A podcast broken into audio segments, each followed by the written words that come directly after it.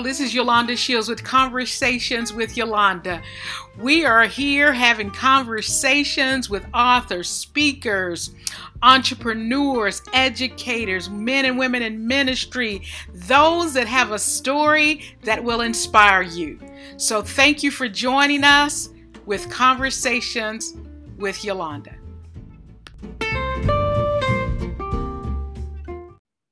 Hello, hello, hello. This is Yolanda with Conversations with Yolanda. You guys know when we're here, we're talking to entrepreneurs and, and, and authors and speakers and people in ministry and people starting business during the pandemic. And today I have my friend here, Keith, that we're going to be talking about technology. Where are women in that space in technology and investments? And some other things that may come up during our conversation. So, Keith, thank you for being here with me today. Oh, thanks, Yolanda. I really enjoy having met you in real life, having met you earlier on our clubhouse time together, and just really grateful to be here. So, thanks a lot. Yes. Let's talk a little bit about our face to face meetup. You know, a lot of people are meeting up on Clubhouse, and this weekend was phenomenal for us, a group of us to meet in person. Tell me a little bit about how did you get started doing that and why, why did you think it was significant? So, uh, great question. Uh, I call them IRLs or in real life events.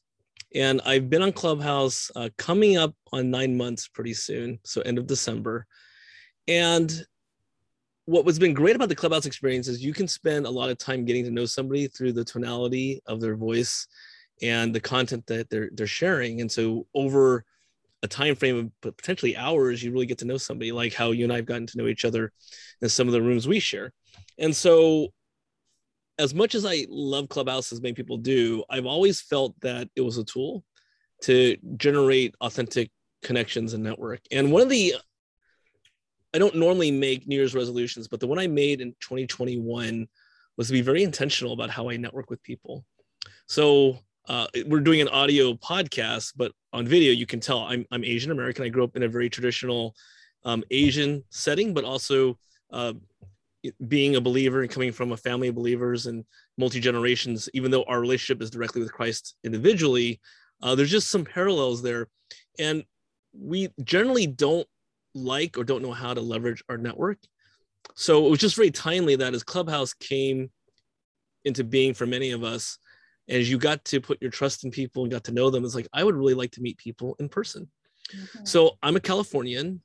In mid-april things started open up in california and i started to host in real life events in california. And those were phenomenal. And it was a really a reflection of who i am as a person. So as a believer I, I try to be in the world but not of the world. And so i have lots of different concentric circles. And so our first event there was over 60 people a, a number of believers, but also technologists, investors, startup founders, and people from other walks of life that aren't necessarily believers, but are very friendly towards us. And that was something that people felt was needed because of how much we've been locked down for the last year and a half.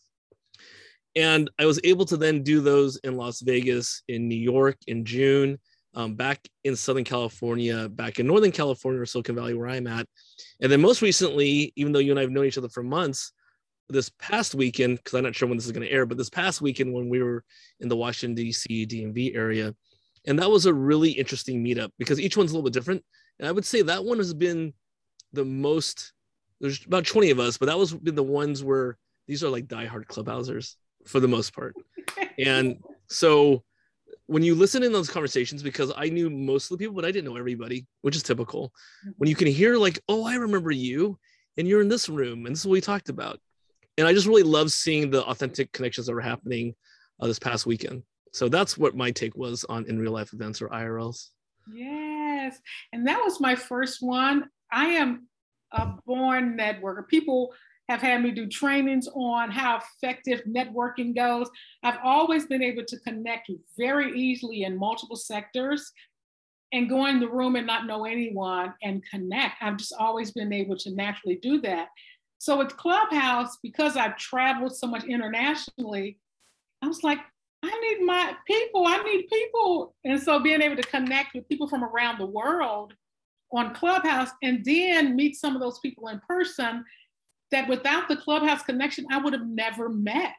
And so for me, this weekend was was great. And, and the same for me, I was listening to people like, I remember your voice, that you were in such and such room. So it was great to be able to sit at the table, even if everybody's not a believer. I think we're supposed to be light in the world. And so I believe we're going to be put in different situations in different places to be that light. And so I've always been able to do that. I know for you, you're you're in some of the tech space. Can you talk a little bit about the spaces that you've worked in since your career started and kind of where where you are right now? It's a great question. Thanks for asking. Uh, I, I'm an example of a non-linear career path. So when I got out of university, I was accepted into Wells Fargo when it was a good bank. There's a lot of rumors now. to the commercial banking program, and this is I'll date myself. This is post savings and loan crisis in the United States. And so, although there are 5,000 applicants, 13 people selected each year, of the 13 of us, none of us actually, we were trained as bankers, but none of us actually became bankers. Uh, we got different roles and different jobs. So for me, I got into credit analysis and then um, very timely, the largest bank merger in global history at the time, which is very tiny today, was First Interstate uh, being acquired by Wells Fargo. Mm-hmm. And as a young man, this is all God's providence. Um, I had been asked to join the team, and and I had some. I, I was talking about this in a clubhouse room last night that uh, on women in tech and how to, get a career in technology. So I'll start there. That although I've loved computers since I was young, I didn't study computer science. I was not a software developer. Um, I've, I've been on the business side of technology, but based on this period where there's a lot of automation, which is happening today, even now, that the bank saw my skills in being a tester of the system. Today we have QA testers. Back then it was user acceptance testers. And they asked me to go along for the ride. And so as we were adopting or acquiring this other peer bank, how do these systems work together? And so after that concluded, I was a software program manager for about two more years. And then Cisco Systems hired me. And this is during the dot com era to lead technology M&A integration. And that was a wild ride. That was uh, over 52 acquisitions in three years. I worked on 37 of them. And then the dot com crash happened. And so remember. yeah. And this is back, if people remember what stock valuations are like today, back then Cisco was a very high flying company. So the stock went down by over 90%, which is insane. Wow. It was typical. Yeah. And I, for all intents and purposes, there was no real M&A going on at that time in the industry. So again, by the Lord's leading, I ended up doing technology deals and so for the rest of my career, even to this day, as I've been on my own, um, I've been going back and forth between very large companies, helping them either with M&A integration or operations or technology or technology risk and doing deal making. And so uh, I kind of rose up the ranks. I went to a company that got bought by HP, an Israeli startup called Mercury Interactive. Went back to Cisco, took over my boss's job, and he happens to be a very devout believer as well, which has always been a blessing. And we're still mm-hmm. friends. And then I went to Intuit, leading technology uh, partnerships. And then I finally finished my career, uh, corporate career with the Bank of Tokyo or MUFG, leading aspects of technology risk. But what I'm saying is like six years ago, I felt led after I left corporate. I didn't feel that that was where I wanted to be. I started doing consulting, and that's kind of led into being a startup mentor. I've been an angel investor for over a decade, but now I'm very active as a startup mentor and an angel investor. Mm, wow. So in the in, in your career span, we know that technology has changed, Silicon Valley has changed. What are you seeing different with tech companies since the pandemic? What, what are you seeing the shift be for companies or the pivots happening with companies uh, when the pandemic hit in 2020? Great question. How did companies pivot in the technology sector? I'll make three observations. The first observation is that the giants, so I don't know if everyone always thinks of Amazon.com as being a technology company versus a fulfillment company. Mm-hmm. But in essence, Amazon is a technology company. Amazon's done very well for itself during the pandemic. People want uh, remote access to their goods. They don't want to go into physical stores anymore. So, as a general rule, the large technology giants, Microsoft, Google, they've done extremely well and then there's this whole concept of digital transformation that many of the non-large many large companies that are not technology companies they've had to force their digital transformation we say by five to 10 years. And wow. those that have done well have embraced digital transformation. And we're not talking about just the customers, although that's important. We're mm-hmm. talking about the future of work. You've heard a lot of stories about people who didn't traditionally have access to working from home, that now they have access to working from home. But this caused new challenges. So now we talk about I grew up at companies that all had geographic salary structures. And coming from Silicon Valley, Silicon Valley usually having the highest salary tier. Mm-hmm. Very different salaries than you would be in the Midwest, for instance. Mm-hmm. However, now companies are pushing back. Like, yes, Yolanda, you can go work in Kansas, but we want you to take a salary adjustment. And that's been a very difficult conversation to have. So the success of those large companies are also tempered by there's new paradigm shifts in how people work. Uh, I've had a number of guests on my ra- radio show, Silicon Valley Insider, which is not faith based. I am working on a faith based show, mm-hmm. but Silicon Valley Insider has, just like my network, a number of different guests who talk about the future of work, how that's going to be an impact. Then, in terms of startups, startup funding got very narrow during the pandemic. And so many startups ran out of funding, and that's been a severe challenge. I usually recommend, of course, it's always pie in the sky, that to advise a startup, you really want to try to have two years of reserves to last. And we see that the pandemic lockdown was about 18 months. Mm-hmm. There is a lot of capital. Don't get me wrong. There's a lot of capital. There's a lot of access to capital, but you may not have the network to access that capital. Exactly. So therefore, the general question of how has the pandemic affected the tech sector? It's been a mixed bag. The large technology companies had a stronger footprint.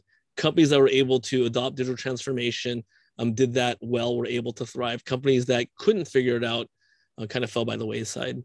And in terms of the startup sector, if you had a strong network, if you had a strong model and you had a strong platform, you were able to get money. If you were just starting out and you didn't have that uh, depth of a network, you're probably struggling a little bit. Yes, yes, yes. Because one of the things that I saw when you talk about the way work is changing, I work with several companies to help them transition their staff home. And I think a lot of times when companies do that, they forget that they sent them home. so I have to start talking about the HR side of the human capital side of your company. How are you making sure that those employees are being taken care of, even though they're at home and you don't see them? So sometimes out of sight, out of mind. And so I've been doing a lot of training as there are actually some of them are beginning to bring some back and then deciding that we're not coming back. Like some of the banks was like, we'll have everybody remote. And I, I, asked the question so when you onboard a new employee, how do you get them integrated into your eh, you know, existing teams? And they were like, hmm. So one of the things that that that I think is going to be coming, and I've been having a lot of conversation. I want to get your feedback on it. Is the AR VR space and how we can integrate some of that onboarding and connecting with the team that's already existing in those spaces, putting the headsets on and letting them meet each other and and those kinds of things. Where do you see that that going in reference to work, the AR VR space? That's a great question as well. Augmented reality and virtual reality. I don't have the predictor to know exactly where it's headed, but I could tell you some of the companies that I've spoken to and what they're working on without giving away anything confidential. Yeah. I think there's a large market opportunity in AR and VR for education, corporate education. I think though that in terms of adoption, you have to think about companies that are large and have significant budget to do corporate training. You have to think about purchasing the headsets, what technology exists, technology shift, and what the content's going to be. So I know of one company trying to make inroads into corporate education, and they supply the headset, and they supply the content, or they co-develop the content with the so let's call it the education, the HR team. Education sits in different parts of companies. So yeah. an HR team is sponsoring some educational content and they want to be able to use AR and VR headsets so that the co-workers, their employees can get the experience of having in-office training, right? That that's a, a very common theme that's coming up again and again. I think that it's interesting that they're trying to replicate a group experience in remote locations. And I think that there's other technologies being worked on to try to capture that. So, for instance, what is the next iteration of a Zoom upgrade or one of these streaming platforms that can handle that type of experience? And is it done over a Zoom or is there a new platform or an existing platform that will be changed in order to have that group experience where you have 20 or 50 people using AR, VR headsets to engage with each other? I, I think it's going to be interesting. I think also in terms of technology being new, it's a little disorienting as well. Yes. Yeah. The things that you're sharing is what have come up in the conversations that I've been having.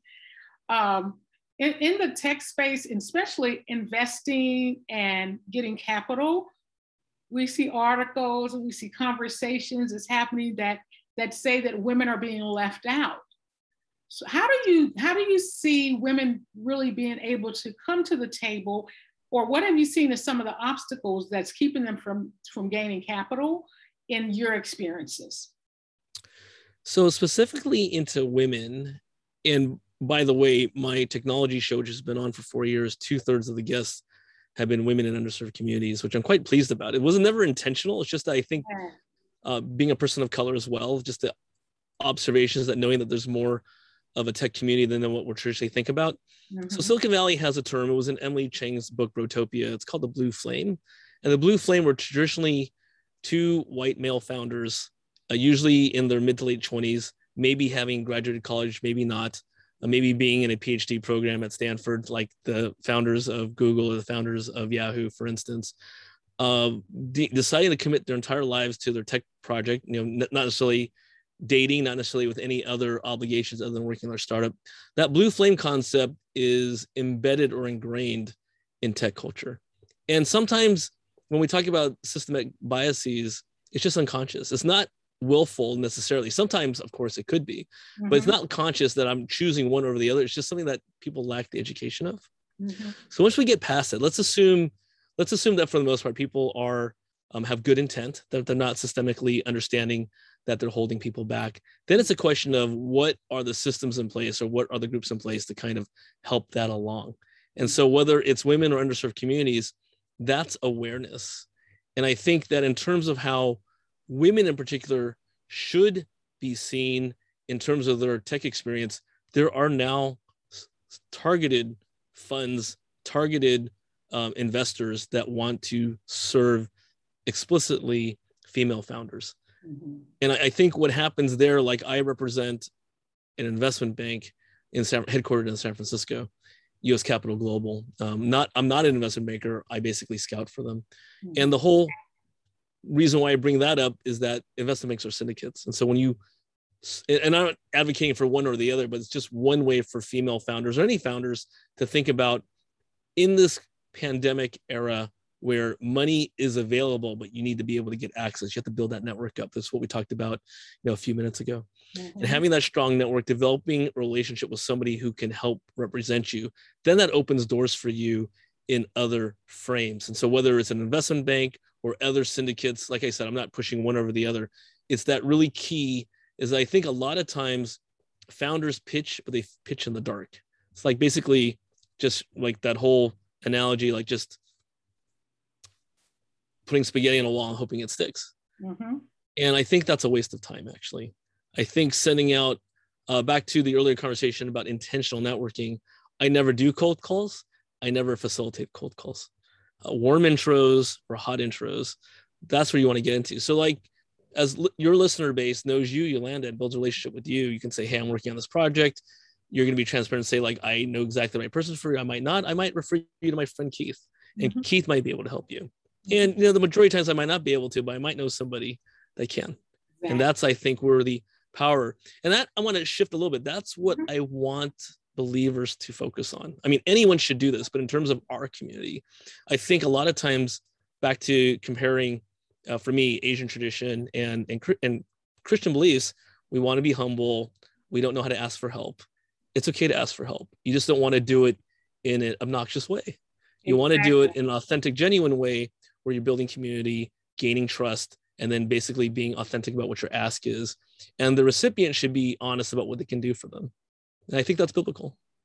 Exactly. So now that we've shifted to that, I want to ask you in reference to your faith. I know for me, my faith has really been in the front of everything that I commit to do, that I, with people I connect with. Um, it's really played a, a, a, tremendous role in my work. Tell me how your faith has influenced uh, your work and your career.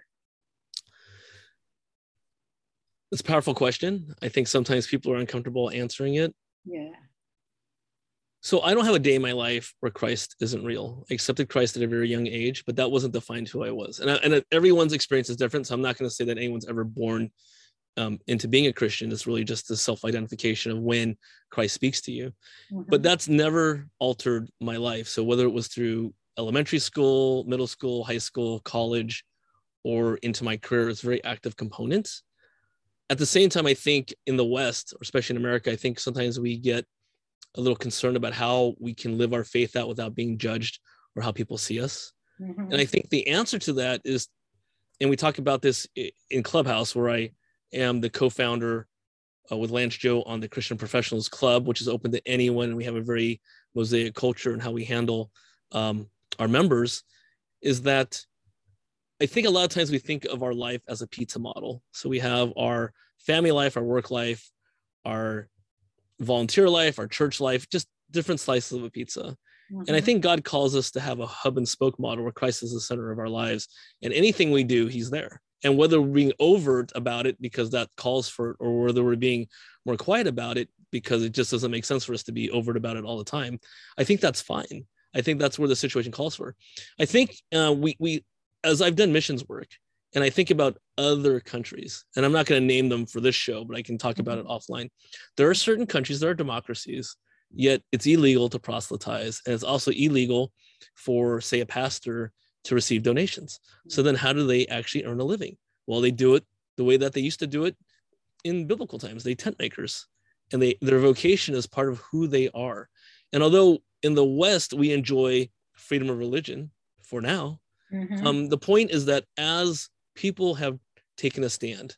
Sometimes it's uncomfortable. Sometimes they lose their jobs. The Holy Spirit calls you to live your life the way that you want to live it in harmony with how Christ is called.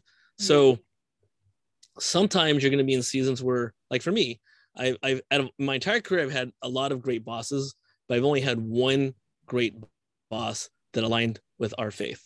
And we didn't wear it on our sleeves, but we did know that we shared that faith and we both knew that we had a Christ-centered life, right? Um, there's been other bosses I've been extremely close to that aren't Christ followers, but they knew that I was a Christ follower and they respected that. And I've had bosses or a boss that was actually uh, very hostile towards believers. And so, regardless of what season you're in and who you're interacting with on a daily basis, just know that you can be confident in your identity of Christ and that those seasons, um, He will get you through it. Exactly. That is so good, Keith, because I think a lot of times people shrink back because they're thinking they're two different people, that I'm a believer outside of work and I'm just my career and whatever my title is inside my work. But for me, I come as who I am. I come as a believer.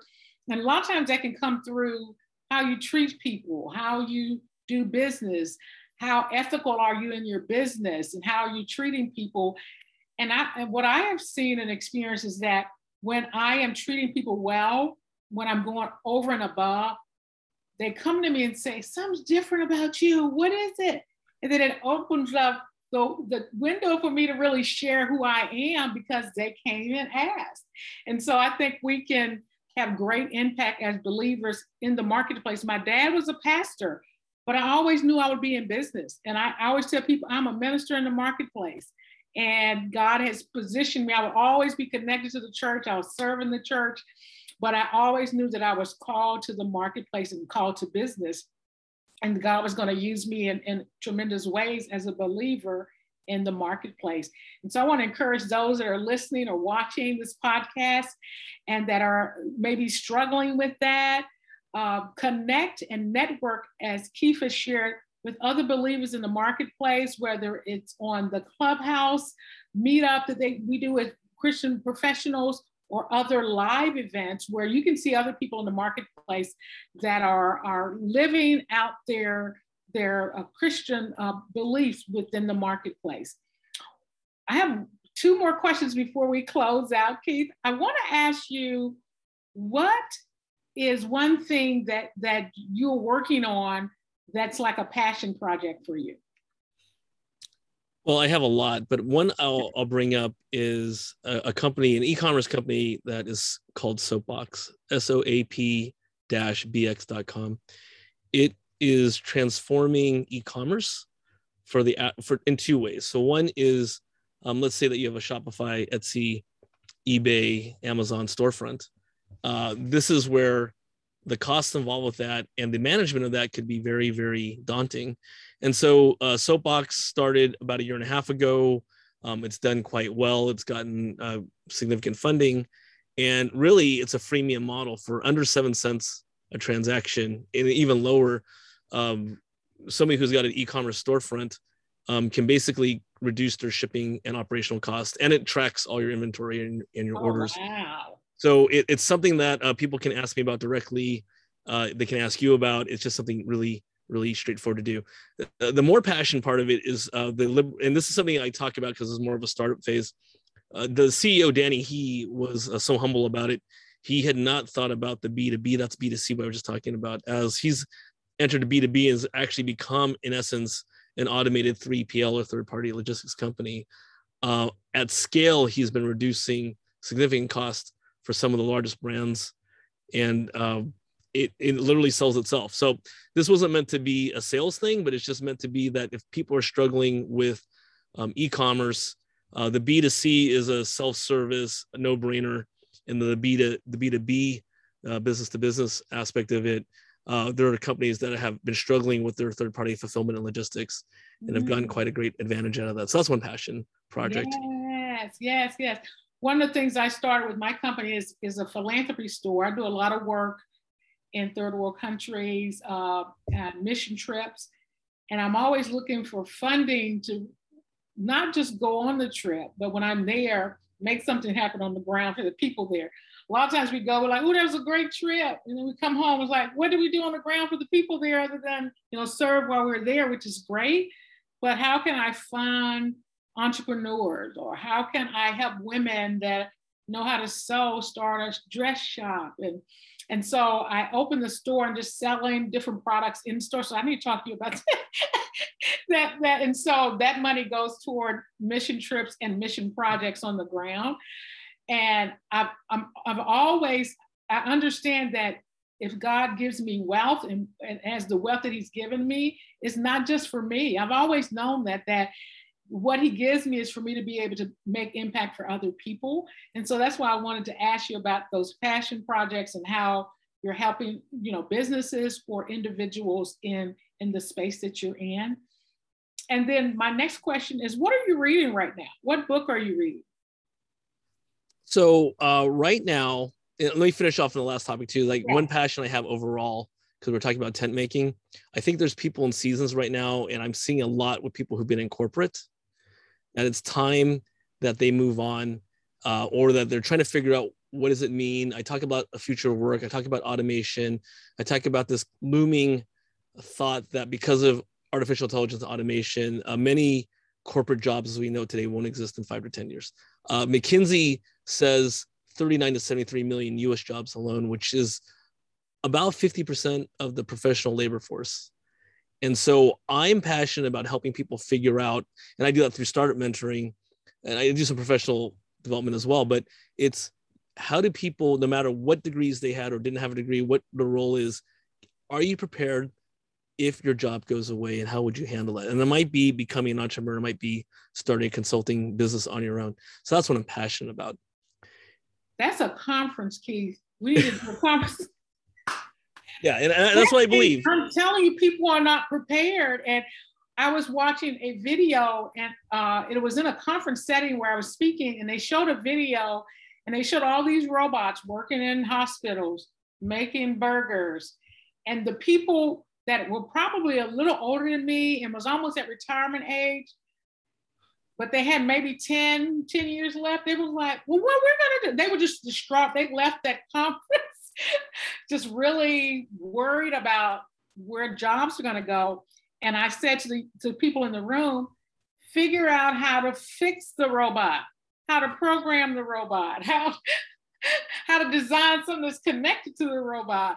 But figuring out where is your place within that is so key for now. And so I think that's that's a great. Uh, I don't know if you've had any of those conversations on Clubhouse about that, but I think we definitely should be talking about it and showing people how to prepare for that. Well, that's where I'm, I am headed. I think a lot of the content I say on Clubhouse, back to what we were saying about being integrated in our entire life, I'm talking to people on Clubhouse who aren't necessarily believers about these concepts. And I'm also wanting to pivot that into the radio show I'm going to launch yeah. um, about how to do this for believers as well. Cause it's not, it's not a different conversation. It's the same conversation. Exactly. I think the different conversation is as uh, believers possibly feel more and more persecuted at work as some do and i've got lots of stories um, that i've been collecting on that as well. I think that's where whether through automation whether through just job elimination or whether um, you're just tired of corporate life that there are different ways to become a tent maker as paul was. Mm-hmm. and i'm passionate about helping um, give giving technology and resources for people to figure that out. So that's really what i wanted to say about that so tell me a little bit about your radio show that's going to be for believers. Kind of how do you see, uh, what are the conversations uh, that you're going to be having on that radio show? So it's exactly the conversation you and I are having right now, Yolanda. Yeah. Yeah. Uh, Christian professionals on Clubhouse is a little less formal, but it's basically that we have our whole lives, as we discussed, that we are a hub and spoke versus a pizza, and that it's not these different aspects. And you know church is awesome. I think we're called to serve in local churches and sometimes for whatever season we don't. But that churches don't do a few things. I've talked to a lot of ministry leaders and they're not equipped or they don't focus on what we call some people call the gap. So you you graduate high school you start into a vocation you go off to the military you go off to university. And like for me i was in university i was in a fellowship between the time we graduate from university or if we don't go to university and the time that we get engaged and then have uh, get married and have kids most churches to my understanding don't really have a lot of content. They might have a fellowship but they don't really focus on aspect. Who helps us with navigating promotions? Who helps us with uh, conflict at work? Who helps us when we have a boss who hates christians? Mm-hmm. um, nobody really helps figure this out or in terms of and, and, I'm not an expert in these areas, but like fertility planning or um, child rearing or elder care, all these things that we as a network of believers could be helping each other out with, and not necessarily even in the church context, just as a friend or a mm-hmm. person. Mm-hmm. I, I, think we're, we're we are reluctant to have those conversations because we don't know how to. Yeah. And so what this show is about is helping people have those conversations, equipping them to understand that uh, we don't start and stop our Christian life at church Exactly. Oh my goodness. One of the things my church did during uh, right after the lockdown and everything was opening back up, and in Virginia, where I, I'm in the DMV, but I live more on the Virginia side and go into DC. And one of the things we started doing was connect groups. We were like, and they were nothing to do with the Bible study. We did one on marketing, fishing, golfing. we did it on all these things because a lot of times Sunday we come in, we come in for the service, we leave. We really don't connect with people and really get relationally getting to know people. We see them on Sunday, we speak to them, we talk to them. But those those those activities allowed us to see them past the church doors. What were they like outside of the church? Well, I didn't know you had a boat, or I didn't know you could really golf this well. And so I think the conversations, and they didn't know I can golf so bad. They were like, uh, you know, I was like, no, I just need a little more practice. But just like you just said with the conversations with those different other things, is that we have to have a platform and a place where those conversations can take place. Yeah. Yeah. And that's what I, I think is going to be the crux of the show, which you definitely should be on when we get that started. Absolutely. And I've been having lots of conversations. I think it's uh, timely. I think back to that we enjoy certain freedoms um, being in the US, but it's a different, it's also because of that, we don't necessarily understand that in other cultures, other societies, other countries, you, you don't have that freedom. And so all you have is the ability to um, have your vocation and that you then are in through that vocation, you are a minister. Yes, yes, yes. And that's what we have to really, because a lot of times I think people that are in corporate or in their career field, but not on the platform preaching, feel like they're not ministering. And I think we have to continue to communicate. You're in the and, and allowing pastors and ministers to share it from the pulpit that we need you in the marketplace. You represent us in the marketplace. You don't have to be in the pulpit to be a minister or to be able to minister to people. And I think we don't hear that enough in church, and people that are in those spaces feel like they're doing nothing.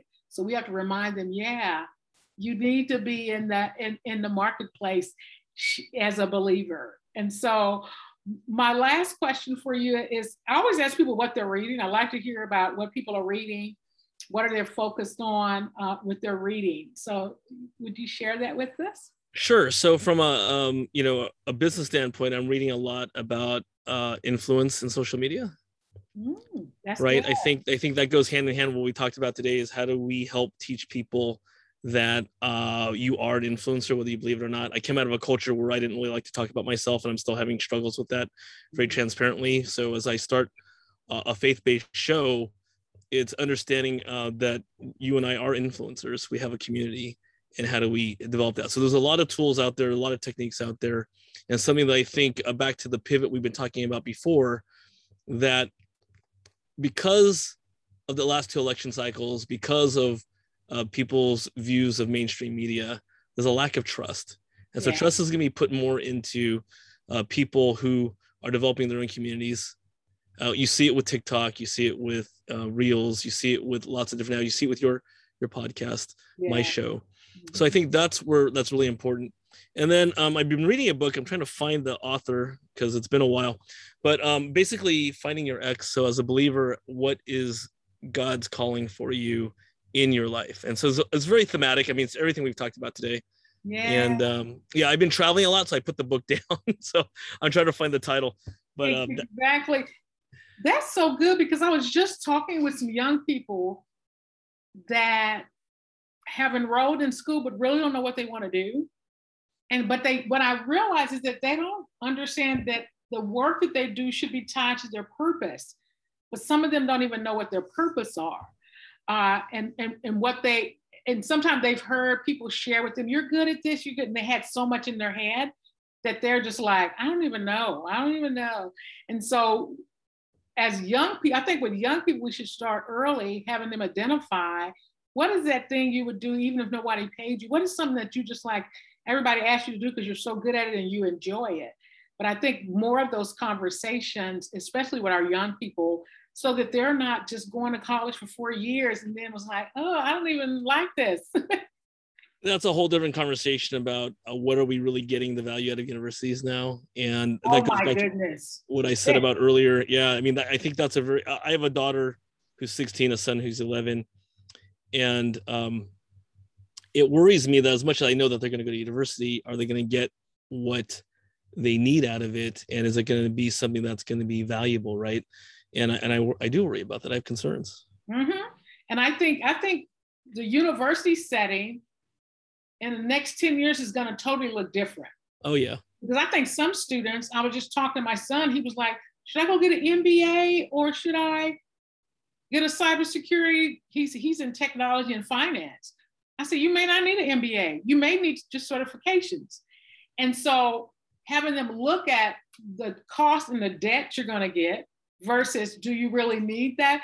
And I think universities are really having those conversations about credentialing and doing more of that with corporations and individuals and not just pushing everybody to a four-year degree. And I think more of those conversations are going to continue to happen, especially after the pandemic. I think I think they really saw it like, uh, these kids can just go online and get schooling anywhere. They don't even have to come to our campus. Well, so, why would you get a Harvard degree when you're doing it remote? and Seventy-five thousand dollars a year. Uh, my my daughter, I actually kind of made this sort of a joke. It was like, well, if you could start university, if I just gave you the money for your startup, that's equivalent, which would you do? And that was like, she doesn't have the answer yet, but I mean, that's something that Exactly. If you have the means, would you would you rather get started on your startup or would you rather put it in a in university? And, and right now it's university, but I'm just saying that that right. is a conversation that probably isn't that far out there. Oh, I did I did pull up the book that I'm reading. It's uh-huh. um, X Multiplying Your God Given Potential. It's by John Bevere. Oh, I love John Bevere. I, yeah. I, have several of his books. I'm actually reading The Circle Maker. Um, uh, it's, it's, National Community Church. Is a, he's the pastor of National Community Church. He's written all of these books. I'm, I've just lost his name. He would be so upset with me. uh, circling uh, prayers around all your biggest dreams and visions. And uh, I, I read that book every year because I read his testimonies of the things that were like huge projects. He had no idea how he was going to do it. And, and, and, and because he prayed over those things, he just began to see the fruition of what his, his prayers had been with him and his team. And so that's one of the ones that uh, uh, I'm reading, this, the Circle Maker. But thank you, Keith, for joining me for this conversation. It's been great. We'll have to do it again, but I appreciate you taking some time out to join me today. And those that are watching this podcast and listening, what is one thing you would say to those that may be struggling, trying to figure out they have a company, but they're trying to figure out how to pivot? What is some what's some encouraging words you would give to them? the encouragement is that many startups don't succeed on the first try and that's natural and it's expected i think there's always a fear of failure and so not to worry about that i think the key is to in terms of pivoting is what are you going to pivot into? Why are you pivoting into it? And uh, what have you learned from the lessons that you have right now and how going to apply it to your next business? I think also that uh, there is a lot of capital out there and the way that investors want to look is there's some aspect of what have your wins and losses have been. But as my business partner and i talk about in terms of uh, our startup advisory we invest in people not companies. Yeah, and so i think uh, that shows through in, in, genuine conversations and i think that's where i think a lot of people get stuck and there's a lack of confidence so if you have a good idea and you're pivoting and you're able to support that financially that's great um, if you need help with that, then you need to know the right people to get a hold of. Uh, I, have just had this conversation um, twice in the last couple of days with different industries and different companies. Yeah. So great idea, lack of capital, uh, capital to be deployed, but lack of um, the right idea or, or product yet. It's it's a dance. Mm-hmm. Yeah. But that's really where the fun is. And I think um, the, the key goes back to what we said earlier. If you're in a startup, figure out a way, ideally, to have a couple of years reserve um, minimally so that you're able to pivot, do all those other things. If you've ran out of time and money, then you really need to make some hard decisions. But it's not something that other people haven't faced before. Yeah, yeah. One thing you said I want to remind the people we don't uh, invest in projects, we invest in people invest in people. That is so key. And a lot of times people forget that, that it's not just about the project, it's about the people because it's a long-term commitment. It's not just over after the, the commitment is made. So Keith, thank you so much for joining me and we will talk soon. Thank you so much. Thanks for having me, Yolanda, and uh, really enjoyed seeing you in person and we definitely will talk soon. Thank you. Yes.